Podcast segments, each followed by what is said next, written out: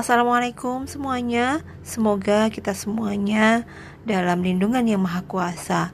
Semoga kita semuanya diberikan kekuatan dan keselamatan, kesehatan untuk tetap survive dalam segala kondisi, khususnya kondisi sekarang ini yang menuntut kita untuk social distancing. Artinya, kita satu sama lain menjaga untuk tidak bergerombol, tidak berkumpul, selalu menjaga kesehatan, cuci tangan setiap kali selesai melakukan aktivitas, makan makanan yang bergizi, cukup tidur dan lain sebagainya. Sehingga dengan gerakan tersebut, Presiden Jokowi pun menghimbau kepada kita semuanya untuk tetap di rumah aja.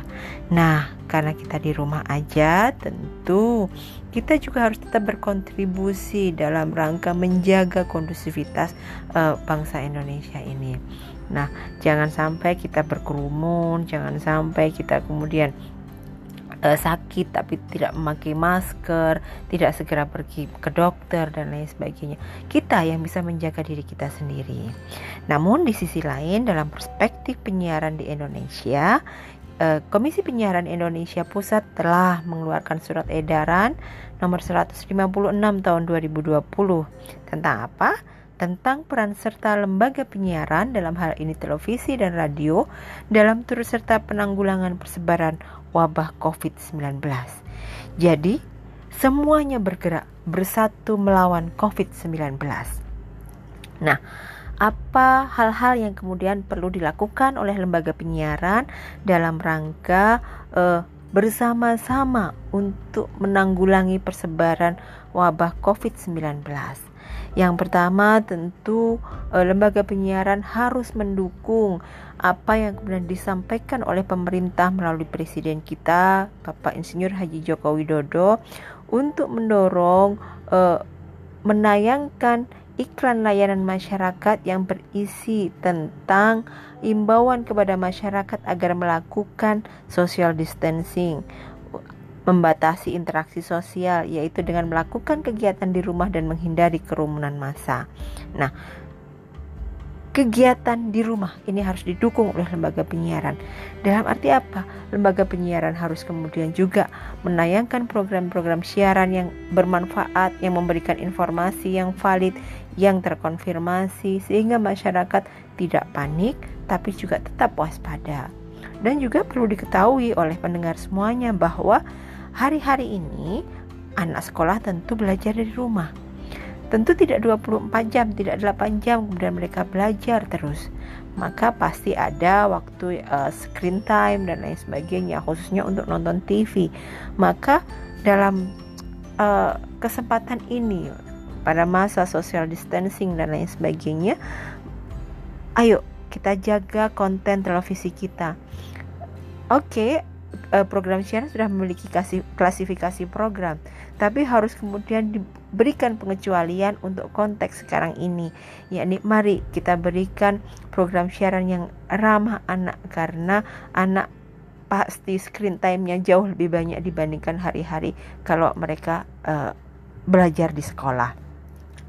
Yang kedua, himbauan yang kemudian atau surat edaran yang dikeluarkan oleh KPI berisi tentang uh, Lembaga penyiaran harus, ini hukumnya wajib, mengubah format program siaran yang melibatkan banyak orang atau peserta atau penonton, baik yang disiarkan secara on air, live taping maupun off air yang ditayangkan di televisi maupun radio di seluruh Indonesia.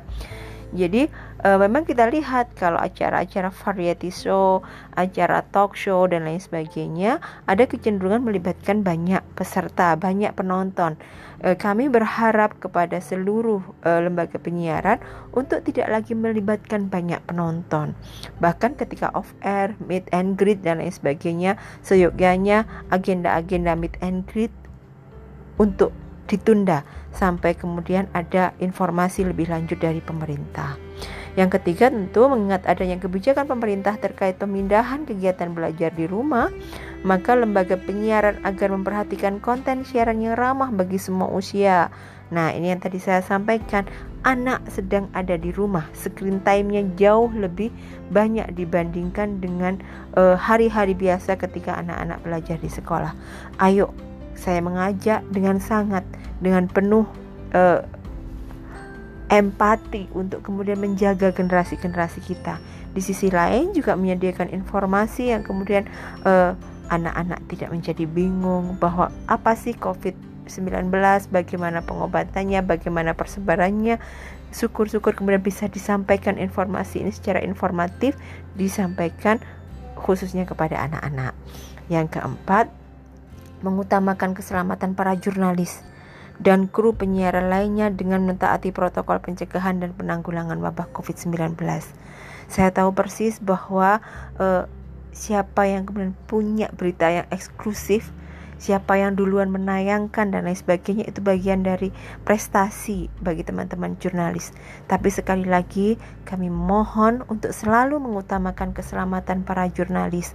Oke, boleh berita cepat akurat, tapi jangan lupa keselamatan para jurnalis untuk tetap menjadi prioritas.